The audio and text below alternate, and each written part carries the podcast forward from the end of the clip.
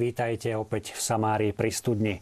Stretávame sa pri téme, ktorou bude film, osobitne taký špeciálny aspekt filmovej tvorby, ktorým je utrpenie vo filme.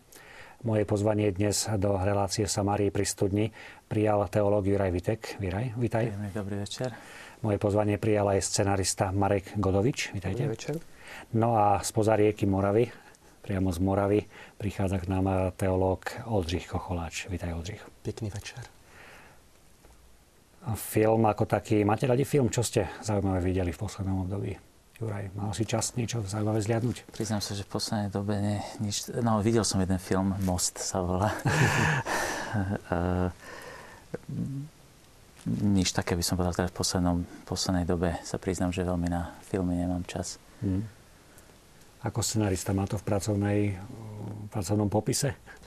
E, tak e, mal by mať. E, tak v poslednom čase som videl také tri filmy, ktoré mi tak utkveli v pamäti mm, a možno aj trošku sú spojené s utrpením. To je film ruského režiséra Andreja Zviaginceva Leviatan, ktorý, ktorý pojednáva o kríze, o kríze vzťahov nielen v Rusku, ale vôbec medzi medzi ľuďmi. Človek, ktorý príde o všetko, e, sa musí boriť nielen e, so systémom, ale práve s tými najbližšími, ktorí ho o to, so susedmi, ktorí ho vlastne o to bohatstvo, o rodinu a vôbec o, domov ako taký pri, vlastne o, pripravia. A ďalší taký film Príbeh Márie, Možno diváci ho už videli, bežal e, nedávno v kinách e, príbeh hluchoslepej Marguerite, je to francúzsky film režiséra Jacques Pierre Amerisa.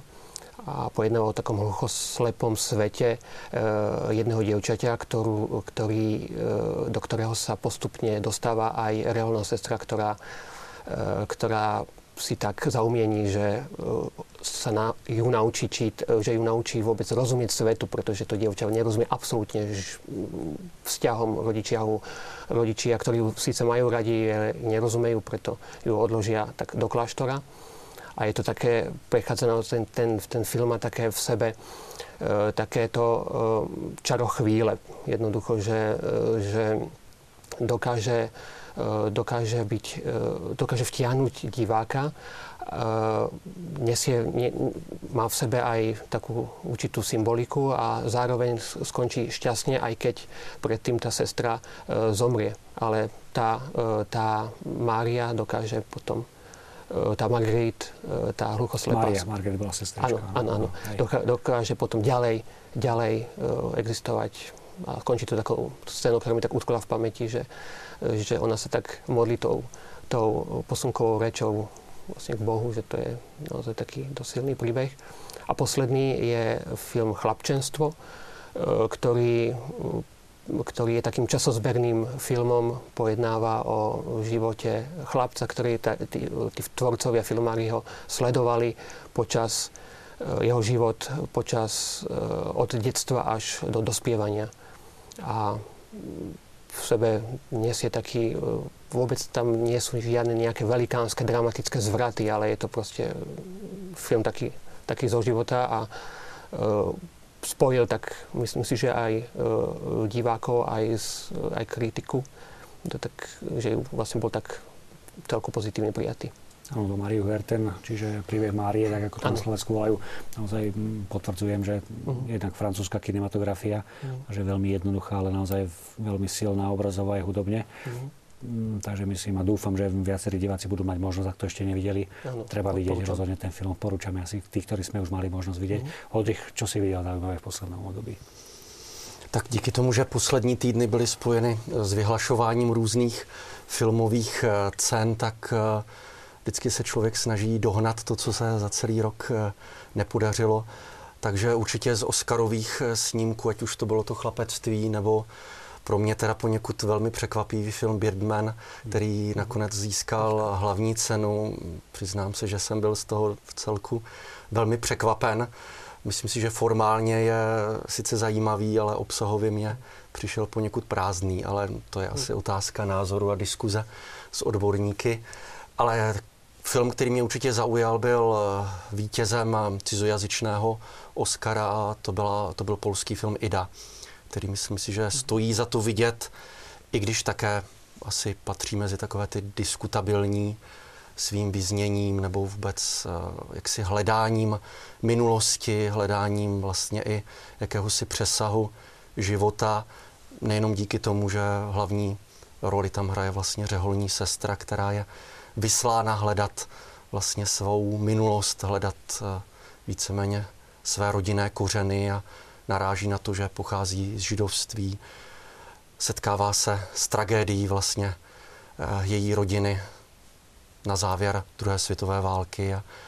A, co je velmi zvláštní, tak eh, to, co mě překvapilo v polském filmu, bylo jakési mm, hledání té hlavní osoby v tom, že se na chvíli vzdává vlastně řeholního šatu, jakoby se pokous, pokouší uh, tak nějak zakusit, co to znamená takový ten obyčejný světský život, aby nakonec uh, asi, tak jak mě vyznělo z toho filmu, poznala, že, že stejně nakonec je asi lepší se vrátit k tomu, těm duchovním kořenům, kterými ona vlastně do té doby žila. Spomínal si Oscarov a ja som tak troška sledoval práve Českého lva a mi to pripadalo troška taký akoby voľba political correct, tak to môžem povedať, že ten víťaz neosilnil, skôr naopak to, čo sme možno čakali viacerí, že Cvierakovci získajú mm. tých levov mm. viacej, tak zostalo troška v pozadí. Má si taký pocit? Určitě bych to velmi přál, protože myslím si, že jak si sice pohádkové téma asi není úplně na, na nějaké filmové ceny, ale myslím si, že zrovna tři bratři eh, se velmi podařili. Eh, jsou spojením skutečně takových vlastně tří krásných, milých muzikálů, eh, které vlastně vytvořil pan Svěrák už před mnoha lety ale bohužel spíš asi zvítězila jakási korektnost tématu a vážnosti tématu, eh, které, kterým se zabýval film Cesta ven, to znamená romskou problematikou vlastně v České republice. Ale je to asi otázka názoru, ale přál bych to spíš bratrům, nebo spíš otci a synovi Svěrákovým tedy. Takže to prvé zahrievacie kolo máme za sebou a pozrieme aj našich divákov, pretože táto relácia v priamom prenose je kontaktná. To znamená, že ak sa chcete zapojiť do našej diskusie, chcete diskutovať o téme, ktorú o chvíľku otvoríme, alebo prípadne sa chcete podeliť o niečo zaujímavé, čo ste videli v kinách alebo v televíznej tvorbe, neváhajte, napíšte nám SMS-ku 0905 60 20 60 alebo prostredníctvom e-mailu v samárii zavináč tvlux.sk. Takže e-mail v samárii zavináč tvlux.sk alebo sms 0905 60 20 60. Ako vlastne vzniká film?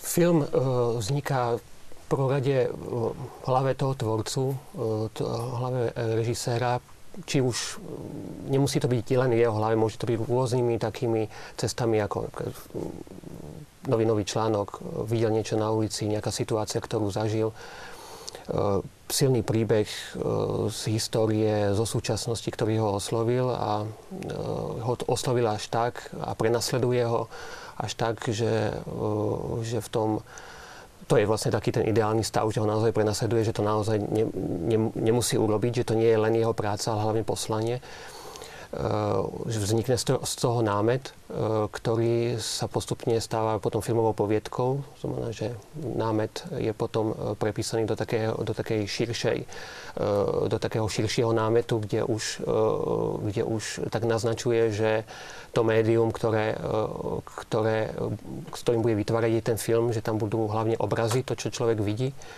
postupne sa z toho stane taká širšia synopsa, scenár a Nakoniec, e, nakoniec e, je samozrejme, že je technický scenár, to znamená, že to je scenár pre, e, pre kameramana, potom je to samotné natáčanie a ide sa s tým materiálom do strižne a potom, potom postprodukcia. Hovorí sa, že vlastne film, je, film sa natáča trikrát, to znamená, že najprv sa napíše, že to je ten scenár, potom sa natočí a potom je, potom je tá práca v strižni.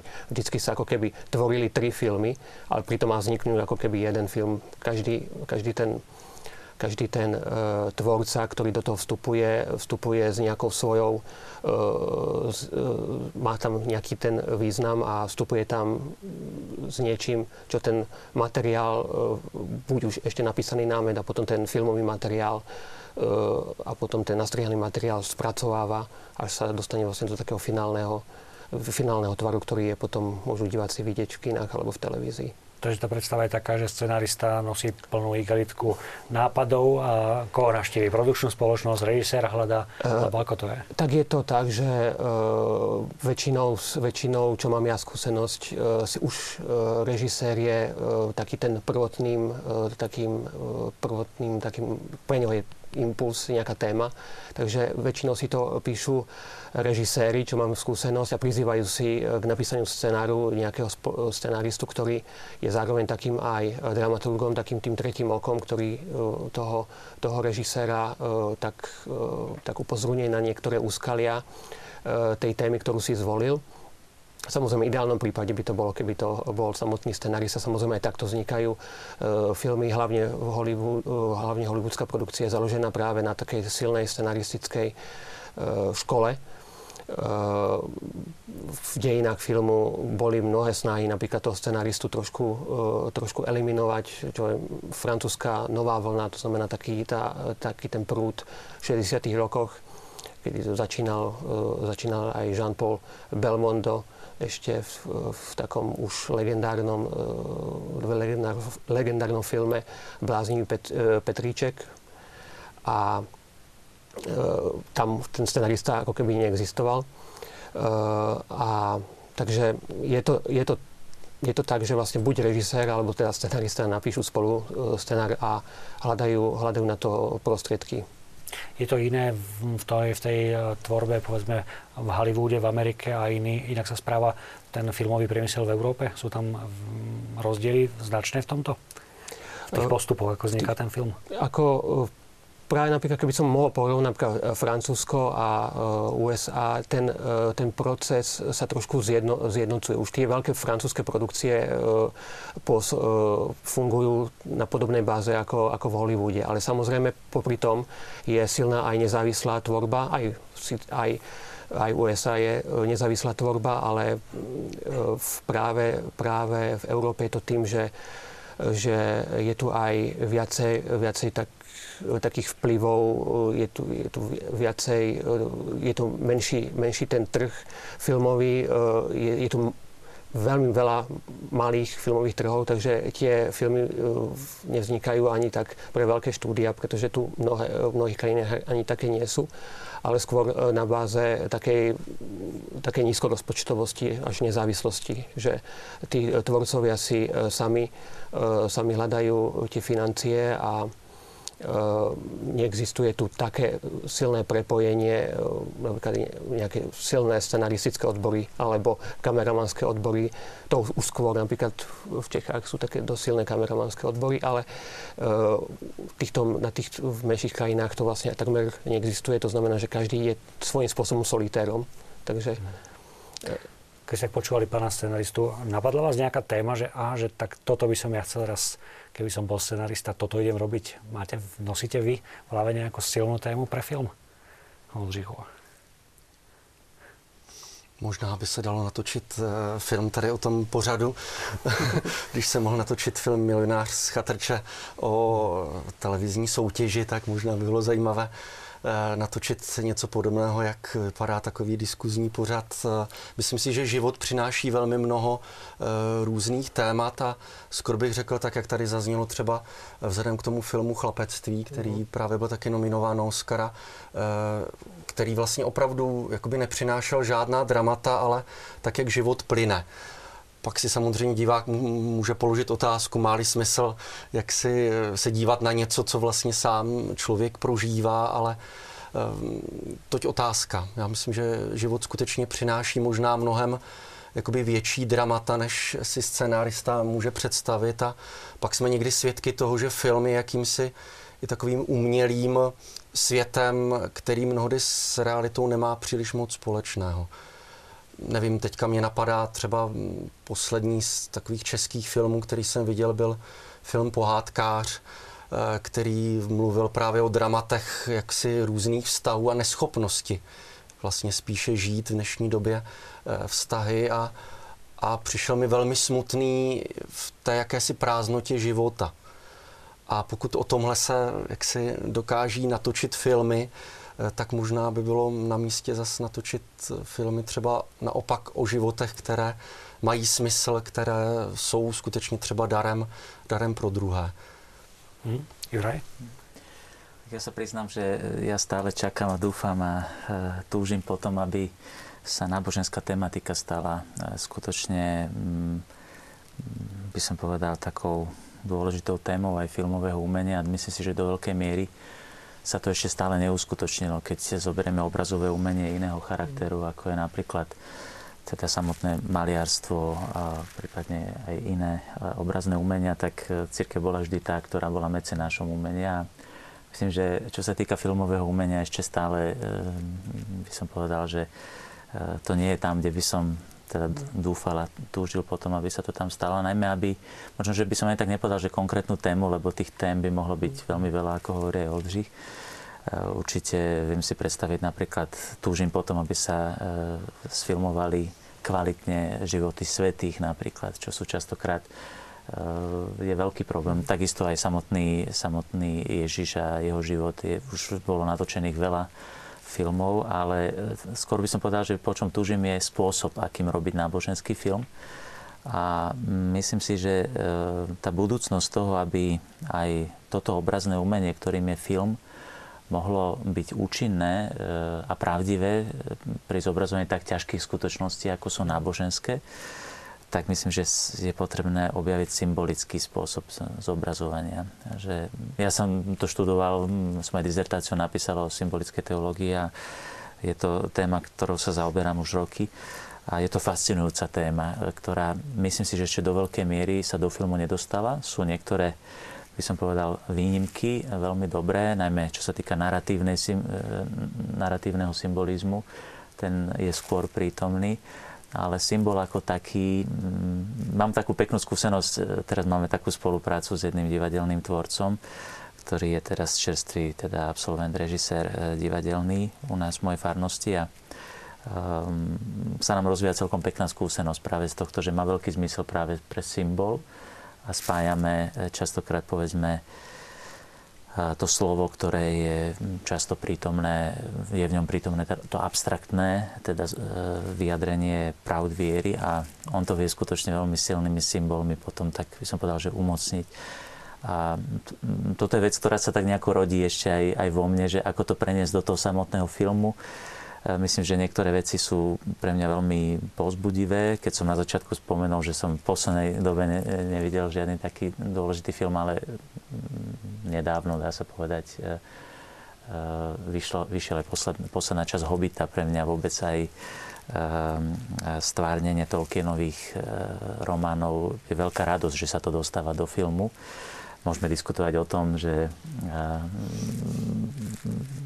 otázka teda filmové stvárnenie versus predloha, ale myslím, že to nie je dôležité, lebo uh, myslím, že um, umenie uh, obrazné, filmové má svoju vlastnú logiku a nie, nemá význam, aby sa zobrazilo do, presne, ale myslím si, že tá, tá podstatná vernosť uh, zostáva a tam je vidieť aj to, že keď sa spomína, teda ako ste spomenuli vy, že uh, ten režisér eh, potrebuje námet. Ja myslím, že od toho námetu veľmi závisí, pretože dá sa povedať, že tvorcom filmu je v prvom rade režisér. V jeho srdci, v jeho hlave sa to rodí a v tomto ja mám aj veľkú túžbu potom, aby sa aj eh, rodili a teda tvorili aj režiséri, eh, ktorí budú mať stále väčší zmysel aj symbolický pre tieto náboženské téma, témy. Teda. Takže myslím, že toto sú veľmi prepojené veci, lebo častokrát, napríklad si spomínam aj v televízii Lux, ehm, bol premietnutý teda film o bohoch a ľuďoch. Tam som videl tiež, že ten, e, tá téma, ten námet bol jednoducho veľmi silný už samotných, samotných tých spisov ehm, mníchov a teda vôbec tých svedectiev, ktoré zostali po nich a tá vernosť práve tomu je už dostatočne zaujímavý námet, ktorý keď sa zobrazí, tak potom už môže ten filmár skutočne ukázať to svoje filmové umenie. Len tu asi je potrebné si položiť tú otázku, že čo je, v čom spočíva umenie filmu. Lebo sa môžeme, môžeme hovoriť e, častokrát dnes, a to sa netýka len filmového umenia, vôbec v umení sa posúva um, zmysel umenia. Um, vždy um, v klasickom umení bol, bol umenie v prvom rade tvorenie. Hm Častokrát dnes sa posúva zmysel umelca eh, v technickej zručnosti. Častokrát povedzme film je skvelý, čo sa týka efektov a kamery a, a tak ďalej, ale keď je prázdny eh, námet, tak ten film nikdy nemôže byť dobrý. Takže môj, môjim snom je, aby sa do filmu dostávalo stále viacej kvalitných námetov a najmä symbolistického zobrazenia. Lebo také ťažké témy, ako sú náboženské témy, je veľmi ťažké povedzme nejako realisticky zobrazovať. Myslím, že tam tá narratívna symbolika je veľmi účinná. Možno budeme ešte neskôr o nej hovoriť, e, o, o tejto narratívnej symbolike, lebo myslím, že to je cesta, ktorú ja vidím ako... E, videl som niektoré témy, aj niektoré životopisy svetých, alebo vôbec aj náboženské filmy, ktoré... Teraz som mi prichádza na mysel aj videl film Mojžiš, Išiel som doslova nahnevaný z kina. Ani nie, že som bol sklamaný, ale nahnevaný. Lebo častokrát e, pod umením sa e, predstavuje skutočne úplne subjektivistický pohľad alebo prežívanie autora skutočnosti, ktorá má e, historický základ, má svoje náboženské posolstvo a tak ďalej. Takže to je v podstate úplná deformácia toho. Môžeš viery zbavený, by sme tak, to mohli tak, nazvať. Tak, tak, takže tam už potom... A hovorili sme teda o námete, hovoríme o tom, že film môže byť naozaj skvele urobený po tej remeselnej stránke. Akú úlohu zahráva práve dramaturgia vo filme? No, má byť veľmi silnú teda e, úlohu, aj keď na mnohých filmoch to e, nejak, nejak nevidno, že by e, fungovala dramaturgia. Niekedy, niekedy ten tvorca sa dá strhnúť tým svojim, svoj, svojim pohľadom, takže nejak nepripustí do tej, do tej svojej vízie, aj do tej subjektivistického pohľadu niekoho druhého. Ale tá dramaturgia by mala byť nejakým premostením medzi myslením diváka a tvorcu. To znamená, je to, je to napojené na, tak, na, tvo, na tvorivé myslenie, na, na vnímanie e, sveta e, e, takým spôsobom, že, že ten dramaturg e, by mal e, mal z toho námetu vyčítať to, čo je vlastne podstatné, e, aj z toho scenáru, z toho scenáru takisto aj z, už aj, lebo ten dramaturg nepracuje len so scenárom, alebo keď sa e, film natáča, ale aj v tej, hlavne aj v tej strehovej zložke. Je vlastne prítomný tiež v strižni, by mal byť. A e, takže, e, takže on je ten, ktorý z toho, toho natočeného materiálu, e, z toho, aj z, toho, z tej režijnej koncepcie dokáže, dokáže vyčítať to, čo ten film má v sebe niesť. Hlavne nejakú, aby sa ten, aby ten scenár nebol prekomplikovaný, aby, aby tie scény navzájom mali nejakú svoju vnútornú logiku, alebo aj nelogiku, ale mal, ale mali, mali nejaký, nejakým spôsobom, boli e, pre diváka e, aspoň trochu čitateľné. Myslím, že to, čo sme doteraz povedali, tak troška sa stretáva práve pri jednom filme, ktorý sa nám podarilo do televízie Lux zakúpiť a chceme o ňom troška možno aj tak hlbšie hovoriť. Je to film, ktorý bol nominovaný na Oscara, myslím, v roku 2004. Je to film, my väčšinou si predstavujeme film hodina 40 do 2 hodín. Tento film je zvláštny aj tým, že trvá 29 minút, ale tá výpovedná hodnota je veľmi silná. Je o film Most. O pár dní ho televízia Lux uvedie v premiére. A, a skôr ako sa teda dostaneme ku, konkrétne k tomuto dielu, tak chcem poprosiť režiu, aby nám e, pustila takú dlhšiu ukážku, bude mať okolo 5 minút, takže to aby aj diváci vedeli, čo ich teraz čaká. Takže ja poprosím režiu, aby nám dala ukážku a my sa o chvíľku po ukážke vrátime práve k tomuto filmu.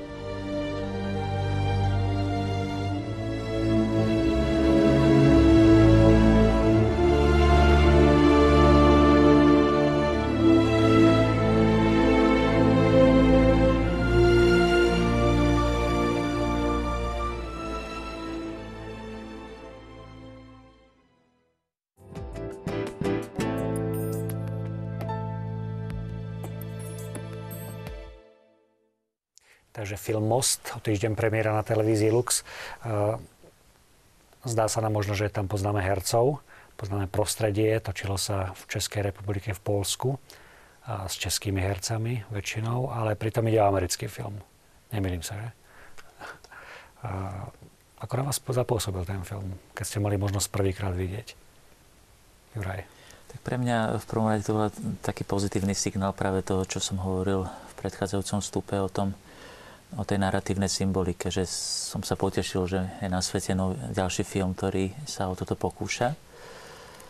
Môžeme diskutovať o tom, do akej miery e, je to účinné, neúčinné, lebo symbolika je skutočne veľké umenie. Veľké umenie. A toto som pocitil okamžite, že, že to nie je tuctový film, ale že tu ide o e, narratívnu symboliku v tom smysle, že ide to o rozprávanie príbehu, ktorý je plný e, symbolov, ktoré majú vyšší, vyšší význam. Samozrejme, e, myslím si, že veľkým umením e, symbolického zobrazenia je poskytnúť, poskytnúť aj interpretačné kľúče. Pretože symbol nie je automaticky pochopiteľný pre všetkých rovnako. Čiže nebezpečenstvo symbolického zobrazenia v podstate spočíva v tom, že môže byť divák, ktorý, pre, pre ktorého to zostáva zatvorená kniha. Ehm, mňa to potešilo aj preto, lebo tento film, eh, hoci teda nie je náboženský v právom slova zmysle, čiže tam sa nezobrazuje nejaká, ehm, by som povedal, povedzme to takto, že literárna predloha náboženského charakteru.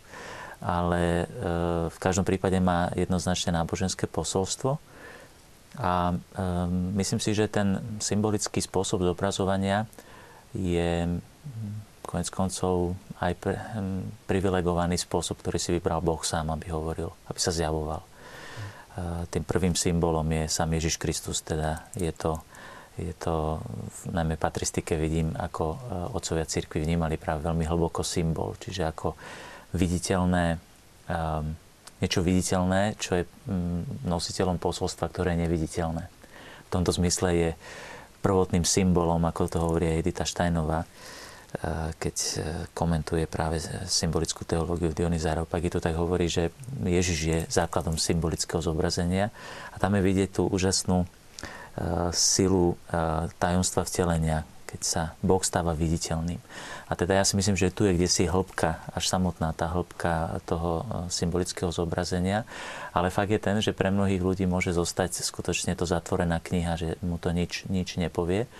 A tu vidím um, pozitívnu správu v tom, že aj pre televízia, e, teda televíznych divákov, televízie Lux, že myslím si, že je našou úlohou vychovávať ľudí k vnímaniu symbolov lebo to si aj vyžaduje určitú, určitú výchovu. E, myslím si, že je zaujímavé, čo hovorí aj pápež Benedikt XVI e, práve v jednom svojom príhovore pre Pápežskú radu pre komunikačné prostriedky. Hovoril, že samotná digitalizácia súčasnej doby e, paradoxne nás privádza k tomu, že sa znovu začíname mať zmysel pre symbol. Pretože digitálne, digitálna komunikácia, povedzme internetová a tak ďalej, spôsobuje to, že potrebujem, keď si otvorím nejakú stránku, tak potrebujem mať okamžité posolstvo. Čiže napríklad už samotné logo, ktoré sa dnes tak veľmi používa, alebo proste samotný ten dizajn, ten stránky, to, čo, to posolstvo, ktoré tá stránka mi ponúkne, musí byť už jasné hneď z prvého pohľadu. A tam je veľmi účinný práve ten symbol. On hovorí, že práve toto nás privádza k tomu, aby sme začali mať zmysel pre symboly, ktoré aj sám Ježiš tak veľmi obľúboval ale nielen Ježiš, ale vôbec celé zjavenie aj starého zákona, aj, aj nového zákona. Ja som si hneď spomenul na jeden veľký predobraz um, obety Božieho syna, ktorý je tu na podstate zobrazený v tom filme a to je predobraz starého zákona, uh, obeta uh, Abrahamova obeta Izáka uh, na vrchu moria. Takže um, hneď som si na to spomenul, že ex- môže existovať veľa ľudských príbehov, ktoré sa môžu stať nádherným symbolom práve čohosi vyššieho. A práve toto je to ťažké na tom symbole, že symbol má, má mať schopnosť, otázka je tá, do akej miery sa to podarí, má mať schopnosť pozdvihnúť ducha. To znamená, že má posolstvo, ktoré e, sa dá tušiť, ale je tam skryté. A to umenie samotného symbolu je odhaľovať a skrývať. A myslím, že to sa v tomto filme vo veľkej miere teda podarilo. Oldřich? Přiznám se, že s tím příběhem, který je zobrazen v, tom, v tomto filmu, tak eh, mám takovou velmi osobní zkušenost ještě mnoho let předtím, než tento film vznikl, protože někdy o prázdninách v roce 1992 jsme prožívali jako mládež takovou duchovní obnovu, kde právě při tématu eh, jak Bůh miluje člověka, zazněl tento příběh, samozřejmě v takové zjednodušené podobě a eh, vím, že tehdy to zamávalo, doslova zamávalo vnitřně asi s každým, kdo tam eh, tehdy na té přednášce o boží lásce byl, protože hm, přišlo mně, že tak nějak vždycky vnímáme eh, Kristovu oběť z toho pohledu Ježíš se za mě dává, Ježíš se zcela vydává z lásky ke mně a najednou tento příběh ukazuje ten pohled Boha Otce proto myslím si, že je velmi vhodné, že na závěr tady té ukázky eh, byla i citace Zenova Evangelia 3.16, neboť tak Bůh miloval svět, že dal svého jediného syna. To znamená, eh, najednou si člověk uvědomí v tom vztahu otec-syn v té pozemské rovině, tak jak vlastně zobrazuje ten, tento příběh, eh, co to je dát, dát svého syna. Jo, my mnohdy žijeme v takových jakoby mm, už eh, dovolím si říct, jakýchsi definicích teologických, eh, kde nám najednou jakoby zmizí, co to znamená oběť, co to znamená jakoby někoho dát, dát svůj život, a dokonce ne svůj, ale dokonce ještě dát život, život syna. To si myslím, že ten příběh úžasným způsobem zobrazuje. Je pravda, Mám s tím příběhem ještě spojenou jednu zkušenost, když jsem mi říkal o pár let později eh, při takovém setkání eh, spolužáků teologie eh, z Lateránské univerzity, tak se na mě všichni se sypali o tom, jak, jak je to špatně. Jo, vím, že právě velkým tématem tam bylo to utrpení. Utrpení člověka, který v tomto filmu jede v uvozovkách v tom, v tom vlaku a vlastně tam obětová ten syn k tomu, aby ten vlak vůbec mohl projet. A vím, že tehdy jsme velmi diskutovali o tom, že, že ale my máme také jako lidé nějakým způsobem podíl. Je to, je to vlastně to to utrpení, to pavlovské vlastně jakoby stále trpíme, celý svět trpí eh, a že jakoby ta oběť Kristova není, není oddělena zároveň od toho eh, utrpení každého člověka. Eh, můžeme o tom velmi diskutovat.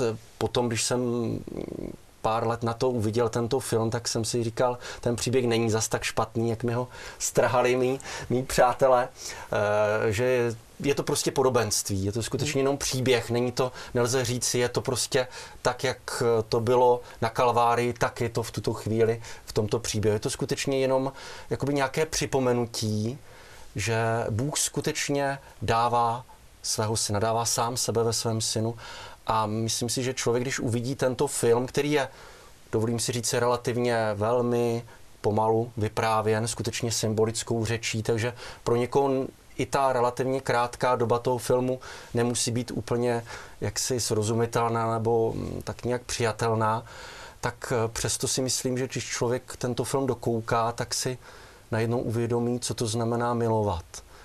A že Bůh miluje mě, jaká to byla cena, kterou za nás lidi dal. Práve to súvisí, eh, by som reagoval na to, čo hovoril Oldřich, že práve tam je tá dynamika toho symbolu. Symbol nie je e, nejaká, nejaký alegorický ornament, ktorý mi akože má len e, nejako doplniť. On má svoju vlastnú logiku, ten, ten symbol. A vlastnosť symbolu je, že používa podobnosť a nepodobnosť naraz. Mm. Ono sa to v niečom podobá, v niečom sa to nepodobá. A vtedy správne chápeme symbol, keď vnímame, že sa aj nepodobá. Lebo keď zoberieme aj Abrahama a Izáka, čo je predobraz obety Ježiša Krista, ktorú teda nebeský otec obetoval svojho syna, tak v mnohom sa to podobá, ale oveľa viac sa to mm. nepodobá. A to je veľmi dôležité, mm. lebo myslím, že tam potom skutočne, e, keby sme to brali doslova, tak sú tam skutočne potom môžeme mm. diskutovať veľmi veľa povedzme to tak, že dogmatických problémov by tam bolo, hej, že napríklad nebeský otec či trpí e, takým spôsobom, ako trpíme my, je to metafyzicky nemožné, keďže je, je, je, nehmotný Boh, absolútny a tak ďalej. Ale v každom prípade je to, je to približenie toho tajomstva e, viditeľným spôsobom. A to je práve to veľmi dôležité, ako spomenul Oldřich, že niekedy tá abstraktná pravda, ktorá zaznela na konci, lebo Boh mm. tak miloval svet. Ja by som toto povedal, že to je ten interpretačný kľúč. Ano ktorý vlastne potom pomáha uh, retrospektívne si pozrieť ten film ešte raz a potom ho interpretovať vo svetle týchto... Takýmto spôsobom sú napríklad napísané aj Evanielia, že je rozprávaný príbeh Ježišovho života a mm, potom uh, niektoré Evanielia sú tak, že vyslovene pozývajú čitateľa, potom je tam informácia o tom, že Ježiš stal z mŕtvych. A to je interpretačný kľúč k tomu, aby som si to evanelium začal čítať znovu. A teraz vo svetle e, veľkonočných udalostí potom interpretujem všetko, čo sa tam deje. Takže toto je práve to veľké umenie e, symbolického stvárnenia, ktoré myslím si, že aj vo filmovom umení je stále v začiatkoch, pretože e, je to, je to skutočne kumšt, ktorý myslím, že nie je ten určite ten naj... Sú, sú pekné príbe, príklady teda aj filmového stvárnenia symbolického, ale je to stále ešte snaha učiť sa to. Takže tá podobnosť a nepodobnosť je, je veľmi dôležitá. Je to niečo ako 7 pečať? Áno. Áno, 7 pečať by som povedal, že je um, ultra symbolický film. Tam už aj tá narácia veľmi chýba že je to vyslovene, to už je pre náročného diváka práve preto, lebo tá náročnosť e, vyplýva povedzme, myslím si, že najmä básnici majú sedmú pečať veľmi radi, lebo e, majú túto schopnosť mhm. veľmi, veľmi e, teda rozvinutú. Myslím, že bežný človek nemá, nemá takú veľkú schopnosť čítať symboly. Takže potom je to také veľké umenie toho, že Mm, ako ste spomínali vy, že dramaturg musí sa učiť, e, alebo musí sa snažiť urobiť ten film tak, že akú máme cieľovú skupinu, kto to bude pozerať, aby ten divák to bol schopný vôbec čítať. Ale myslím si, že nie je na škodu symbolického filmu, keď zostáva do veľkej miery e, nezrozumiteľný. Stačí, keď sú interpretačné e, kľúče, ktoré mu pomáhajú. A dobrý symbolický film, myslím, je taký, keď po ňom zostanem sedieť v kresle ešte pol hodinu e, ďalšiu a uvažujem. Ja som mal túto skúsenosť, som to svoj čas aj spomínal, keď som bol v Ríme ešte na filme o bohoch a ľuďoch. Film sa skončil, ja som to ešte v kine nikdy ne, ne, nezažil, že už aj titulky skončili, všetko a ľudia ešte stále sedeli e, teda na svojich miestach a, a uvažovali. Myslím, že toto je cieľ práve že pozdvihne tú mysel k niečomu tajomstvu, ktoré, ktoré je tam skryté. Takto na, na základe takých tých symbolov pracoval napríklad aj americký režisér David Lynch, alebo napríklad také silné podobenstvo, lebo vlastne je to aj takým, e, ten most by som, keby som to tak e, ukotvil v nejakom žánre, naozaj vo filme existuje e, aj žáner filmové podobenstvo a práve tento most je vlastne takým príkladom. Je napríklad nebo nad, nad Berlínom, takým Vimo Wendersa, nemeckého režiséra, taký, takým veľkým, takou veľkou alegóriou na, na spojenie ľudí s Bohom. Často sú tieto symbolistické filmy, napríklad aj to Nebo na Berlínom, alebo aj tento most späté s takými koreňmi, vlastne aj s tými biblickými námetmi, ktoré, ktoré sú tam. Takže, e, e, takže e, práve to môže byť práve aj to, že ten symbol divák neodčíta, môže posunúť nejak ďalej, lebo začne nad tým rozmýšľať, nad tým, nedá mu to možno nejakým spôsobom spať a začne si to vysvetľovať, možno príde na niečo, čo by inak, inak vlastne neprišiel. No to súvisí ešte s jednou vecou, zaujímavé, že tento film, myslím, autor eh, Garabedian, vlastne zobral už námed, ako spomínajú Oldřich, že ktorý je známy, ktorý možno aj mnohí kazatelia používajú bežne. To sú tie tzv. anekdoty, ktoré používame ako, ako príklady do kázni. Práve aj tam je vidieť, že my potrebujeme častokrát aj tú kázeň e, tak nejako aktualizovať na, na, tú, na tú skúsenosť, na ten, na, na ten konkrétny e, obraz, ktorý je pre toho poslucháča oveľa... On má výhodu symbol, že je, je bezprostredný pretože sa dotýka samotných zmyslov. Abstraktný pojem síce vysvetľuje oveľa viac vecí, ale môže byť niekedy ťažký. Minule sme to brali, že práve svätý Tomáš Akvinsky, keď hovorí o tom, že o potrebe hovoriť príklady, hej, častokrát povedzme aj ja prednášam filozofiu, takže koľkokrát sa to stane, že abstraktné pojmy sa človek stráca a častokrát študent povie, dajte nejaký príklad. Svetý Tomáš Akvinský, som sa nám tam tak úsmevne bavil, že hovorí, že je potrebné dávať aj príklady propter debilitatem intellectus, čo znamená v latinčine doslova, že kvôli slabosti ľudského rozumu, ktorý má, má potrebu to niečo konkrétne, to, to uživotnené, to, to, tú, tú skúsenosť.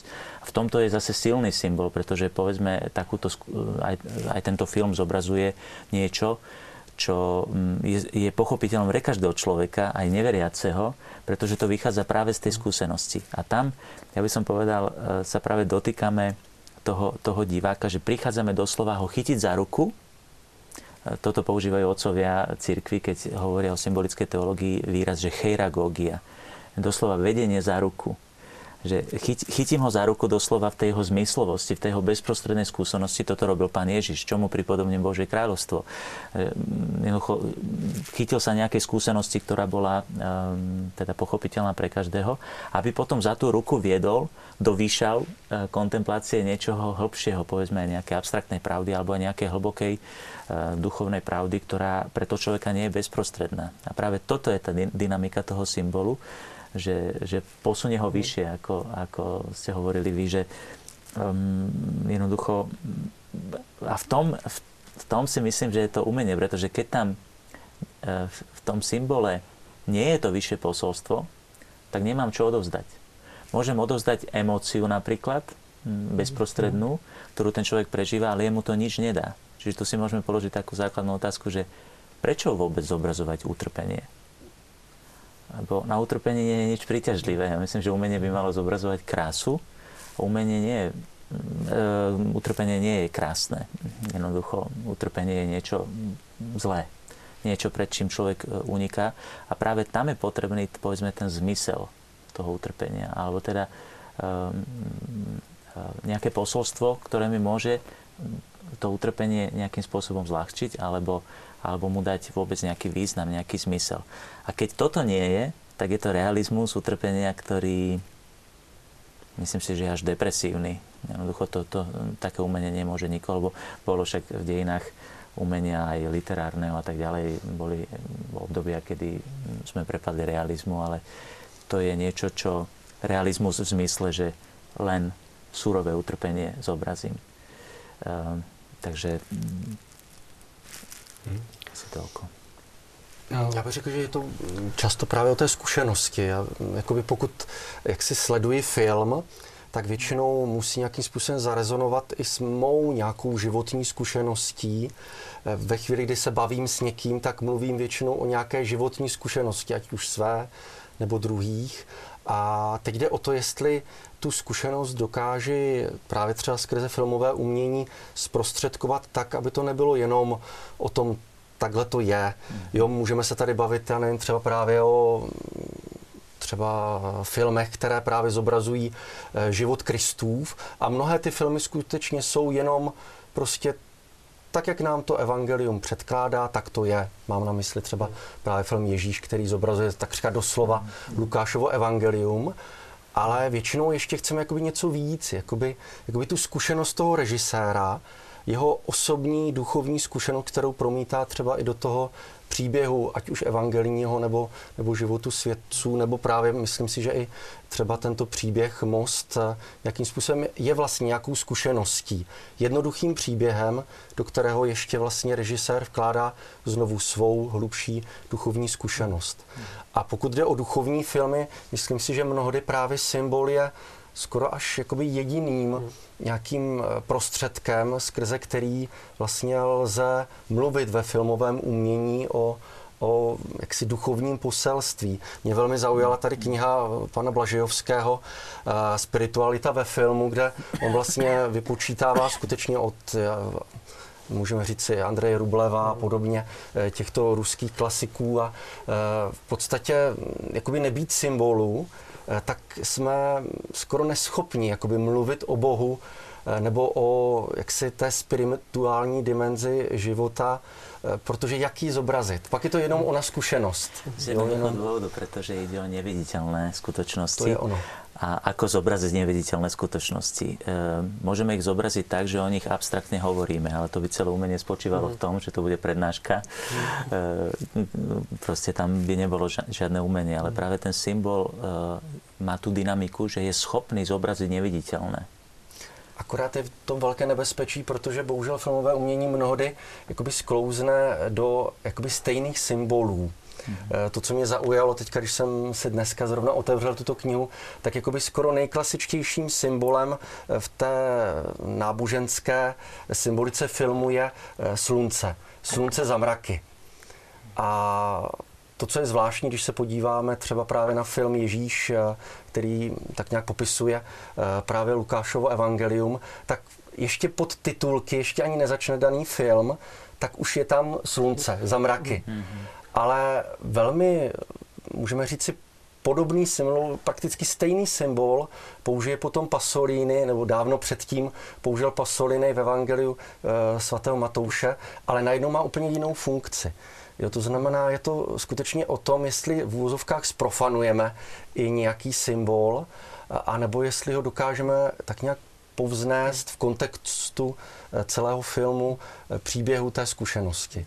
Lebo keď symbol viackrát použijeme, tak sa buď stane kliše, alebo mm-hmm. môžeme použiť, e, použiť takým nejakým originálnym, originálnym spôsobom. Napríklad aj vlastne aj tuto v, v, tom, v tom moste, e, na tej, na tej, na tej krátkej ploche vlastne, mm-hmm. tých, to, je, to je možno aj šťastie toho filmu, že na tak krátkej ploche, lebo možno keby e, to bol celovečerný film, ten režisér by tam musel inak pracovať s tým, je tá, že na tej krátkej ploche dokázal takým spôsobom nie ani nazromažiť tie, tie symboly, pretože nie ich tam nejako mm. úplne že veľa, že by, že by, by divákovi to pripadalo, že to je nejak, niečo absurdné, také niečo vytrhnuté úplne že z reálneho e, života, ale že ale že je tam tých e, symbolov toľko aj na takej, na takej menšej ploche, že e, sa nes, nestanú nejaký, nejakým sprofanovaným symbolom, ktorý už vlastne nič, nič neznamená. Napríklad aj ten starý, starý vlak, je to niečo také, že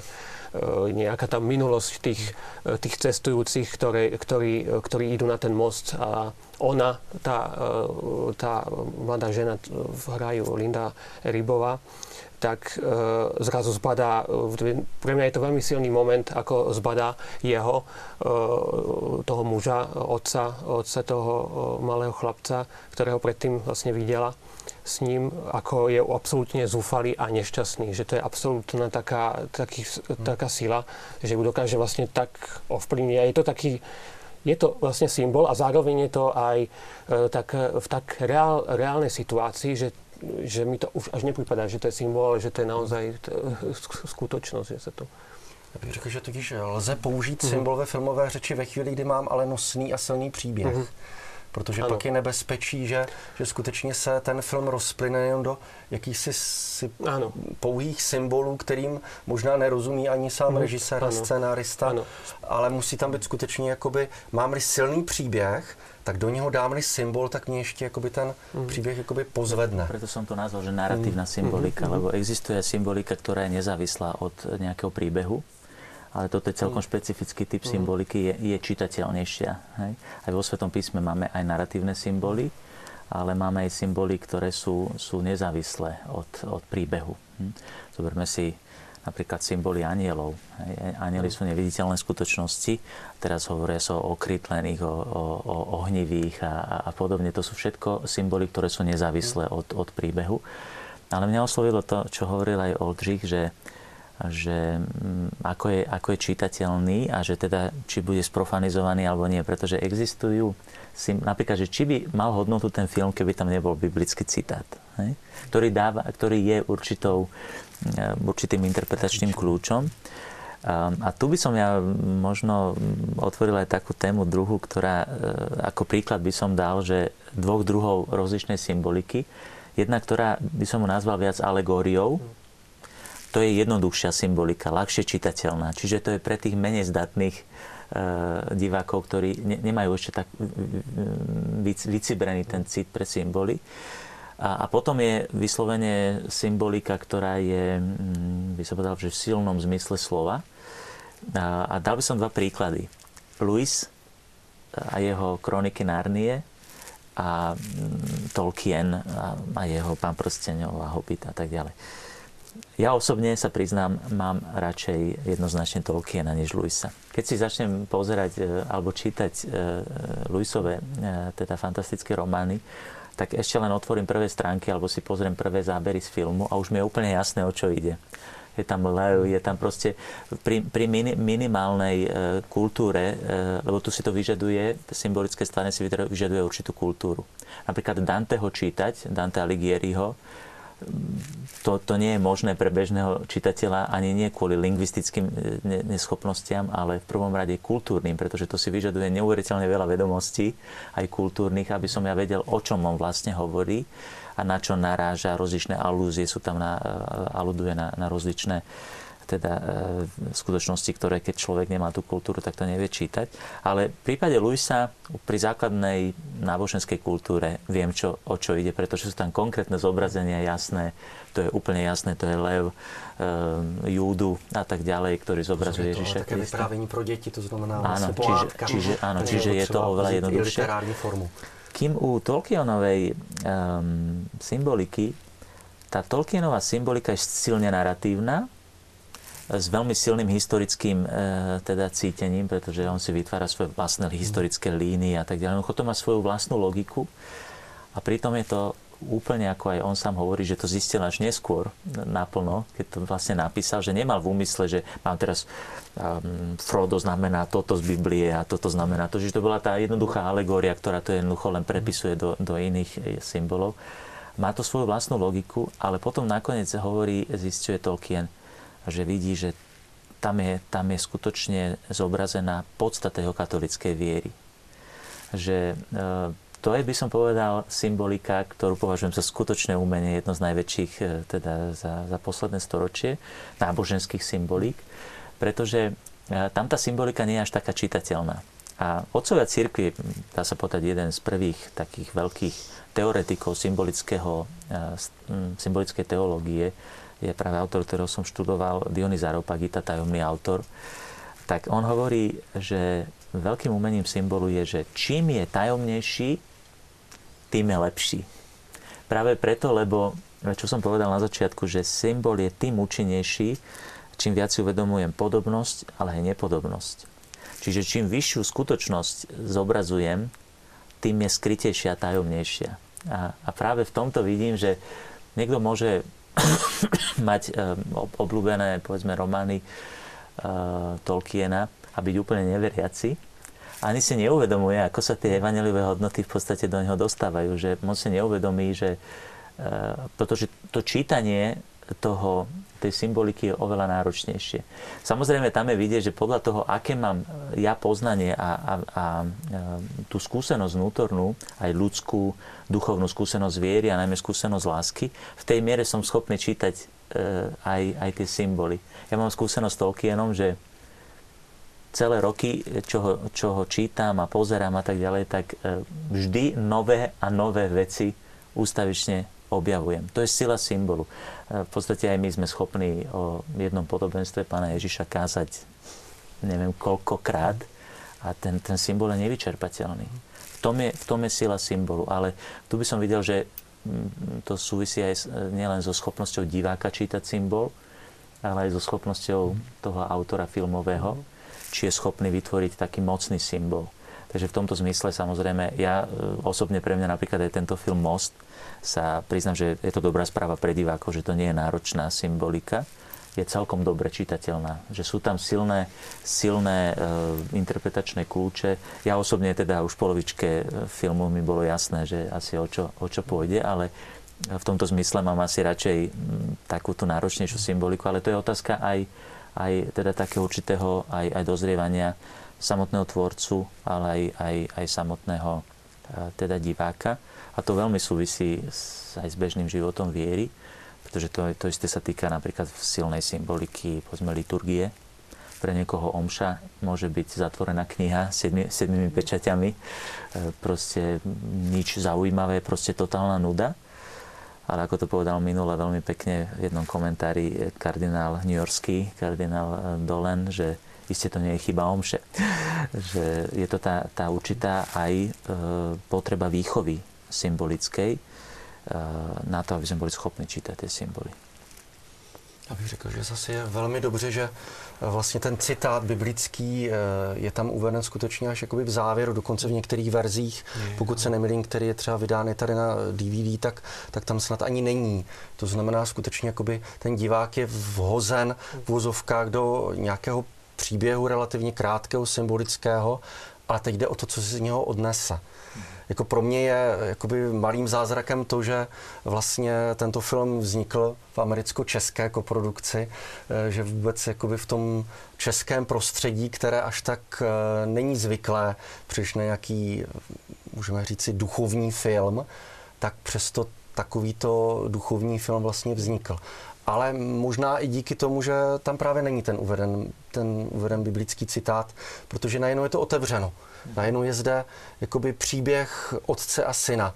A teď eh, záleží na vás, jestli jakoby přijmete, že je to poselství, které je pro nás křesťany velmi, velmi niterné a velmi, řekl bych, existenciální, anebo jestli to vezmete jenom jako příběh otce a syna. Ano, myslím, znamená... že o tomto hovoril režisér, že že v podstate on vedel, že točí film o náboženskom mm-hmm. obsahu, ale predsa nechcel tých divákov odradiť práve tým, že by bol nejako prvoplánový. Mm-hmm. On sám to priznáva, takže mm-hmm. v niektorých tých verziách ten mhm. citát je, v iných zase nie je. Mm-hmm. A podľa mňa je čitateľný aj pre mm-hmm. vlastne ľudí, ktorí nemajú náboženskú skúsenosť alebo sú neveriaci, že, že to je zase to vlastne podobenstvo aj sa dá interpretovať, že naozaj keď sa niekomu niečo stane, niečo, niečo zlé, tak ten druhý, ktorý možno, e, možno bol svetkom toho, alebo e, prejde to, e, tá skúsenosť, tá zlá negatívna skúsenosť na ňo, tak zrazu si niečo uvedomí a zrazu sa to môže stať pre neho pozitívnym signálom na zmenu vlastne v živote. Ono to práve súvisí s tým, že ten, to je tá dynamika symbolu, že ona je čitateľná na rozličných úrovniach. Edita Steinová, keď práve e, uvažuje o tej aj symbolickej teológii, tak ona hovorí, že on ten symbol je čitateľný na prirodzenej úrovni, a, teda na úrovni toho, že jednoducho veci tohto sveta sú podobné a nepodobné. Na tomto je založená celá poetika, akékoľvek, samotný humor je založený na tom, že určité situácie, že sa podobá a nepodobá. Minule som počul taký u nás v Trnave, máme taký rečitý spôsob, veľmi silne obrazný, eh, že zbadal niekto teda človeka tmavej pleti, hovorí, bol taký čierny ako zlisovaná tma. Hej?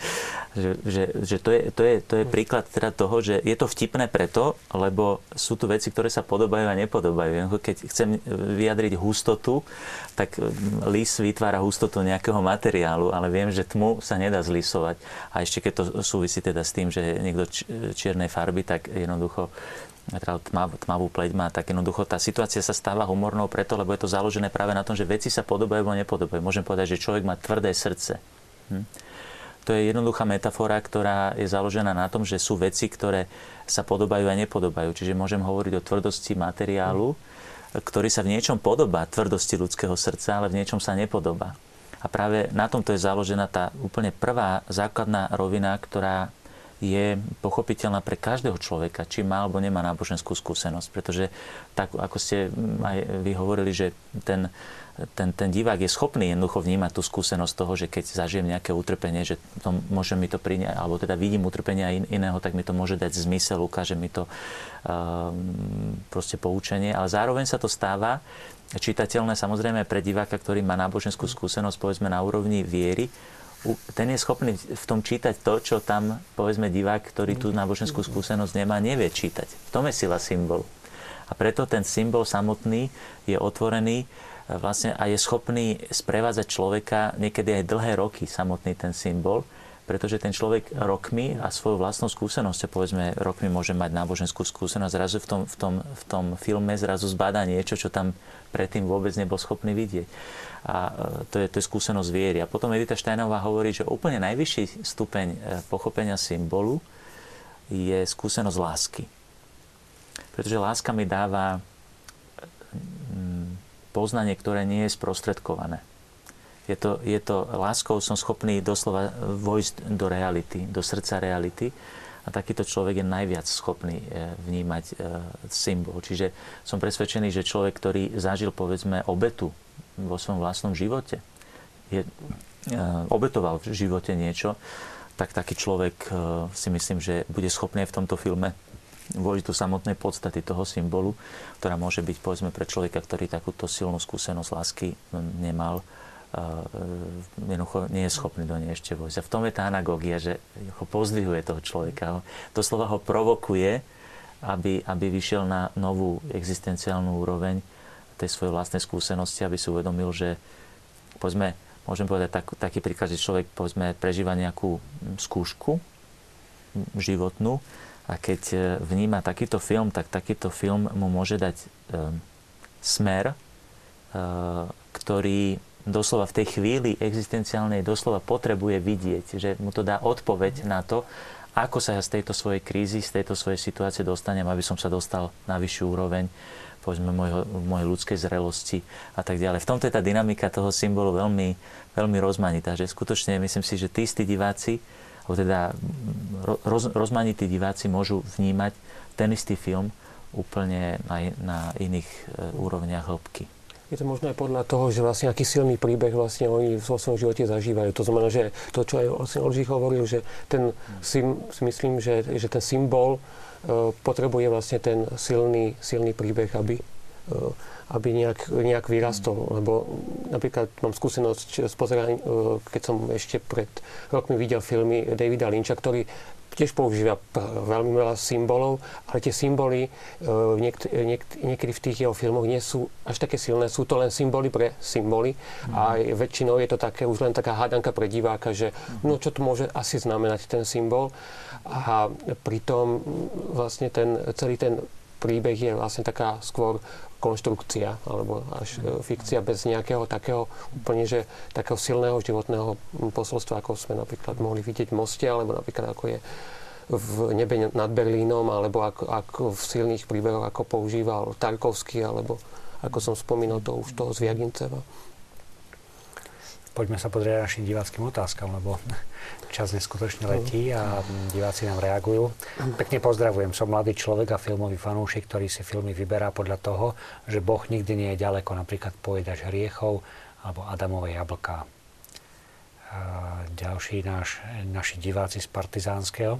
Dobrý večer, chceli by sme TVLux poďakovať za pekné filmy, či už o svetých alebo dokumenty z misií. Veľmi nás obohacujú, všetko dobré prajú diváci z Partizánskeho. Andrea z Bratislavy. Ako vnímate e, postavu ženy, ktorá zrazu akoby našla nový život vďaka obete, ktorú e, prežil otec? Asi naráža na tú narkomanku z filmu.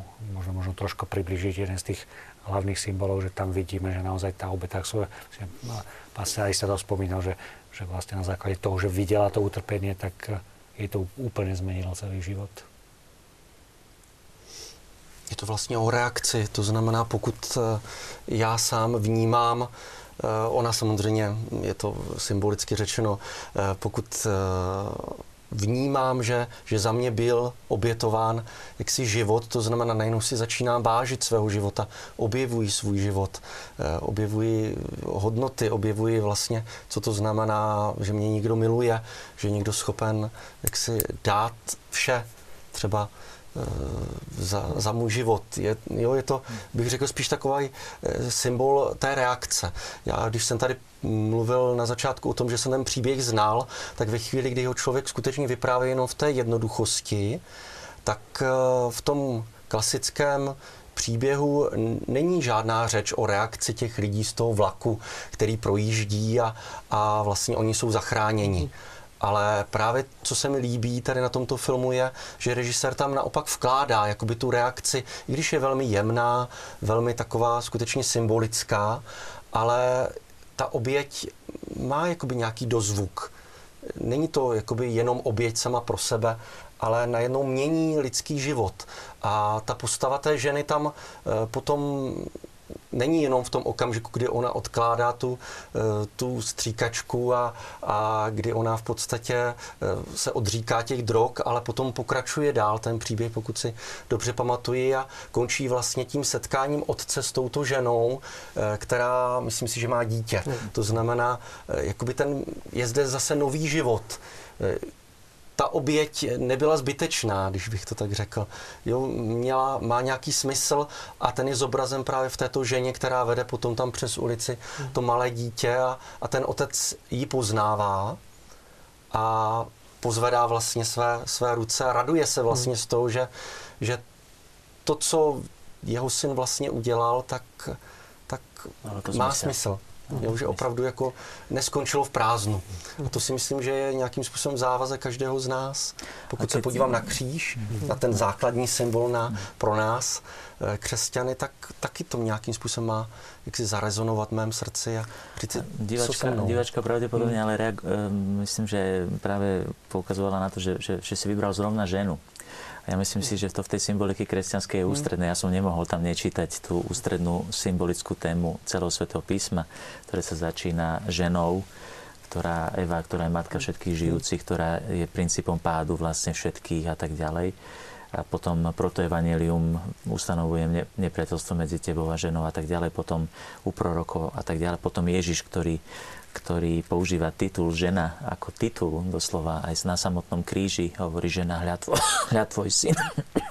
Potom e, alegorické zobrazenie žien, ktoré sú pred obrazom církvy, ako je Pana Mária, alebo samotná Mária Magdaléna, čiže svetá žena a hriešnica, čiže církev, ktorá je sveta a ktorá je zároveň hriešna. Dnes Svetý Otec pri radnej e, kázni vlastne tiež homilí hral, hral sa s touto symbolikou práve, ktorú je u otcov veľmi silná, teda Zuzana, ktorá je pred obrazom e, z knihy Daniel církvy, teda tej, tej nepoškvrnenej, nespravo obvinenej ženy, ale zároveň tej hriešnice, ktorá je tiež e, pred obrazom církvy, teda e, tej, každého človeka, ktorý je, je spásený Božou milosťou až po apokalypsu a teda víziu ženy vykúpenej tak myslím si, že v tomto zmysle je jednoznačne ten, ten príbeh eh, nosný, že tam tú ženu, a ja keď to znovu v tom zmysle, ako som o tom hovoril doteraz, že keď to čítam očami mojej viery kresťanskej, katolickej, tak nemôžem to tam nevidieť, eh,